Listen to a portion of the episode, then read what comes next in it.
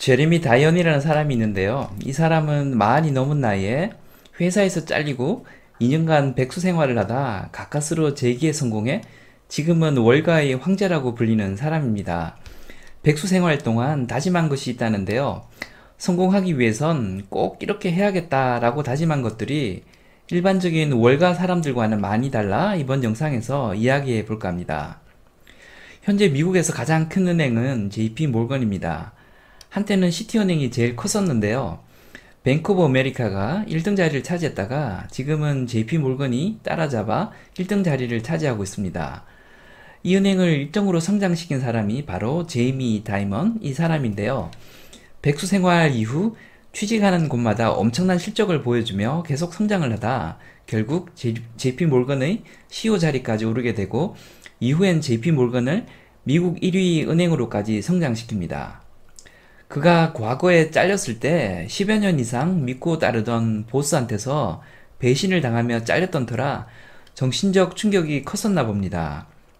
성과를 위해선 피도 눈물도 없는 곳이라 나도 그렇게 살아남아야지 생각했을 수도 있는데 그는 특이하게 반대로 생각한 것 같습니다.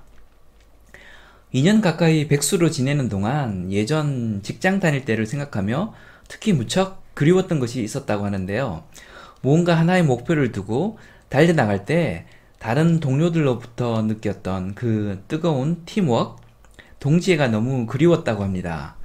그러면서 만일 내가 다시 일을 하게 된다면 그 동지애를 위해서라도 나는 꼭 이런 리더가 되겠다고 생각을 했다는데요. 카리스마나 지적인 명석함으로 리더십을 발휘하는 것이 아니라 다른 사람들을 존중하는 것으로 리더십을 발휘하겠다고 생각을 했다고 합니다. 그러면서 자신이 복직 후 20여 년간 성공 가도를 달려온 것에 대한 비결을 네 가지로 요약해서 말했는데요. 그 네 가지 성공 비결이 약간은 예상 밖입니다. 성공 비결의 첫 번째는 겸손입니다. 월가의 황제가 성공 비결로 말했다고 생각하기 쉽지 않죠? 이어서 개방성, 그리고 공정성, 그리고 마지막으로 진실성을 성공 비결로 꼽았습니다.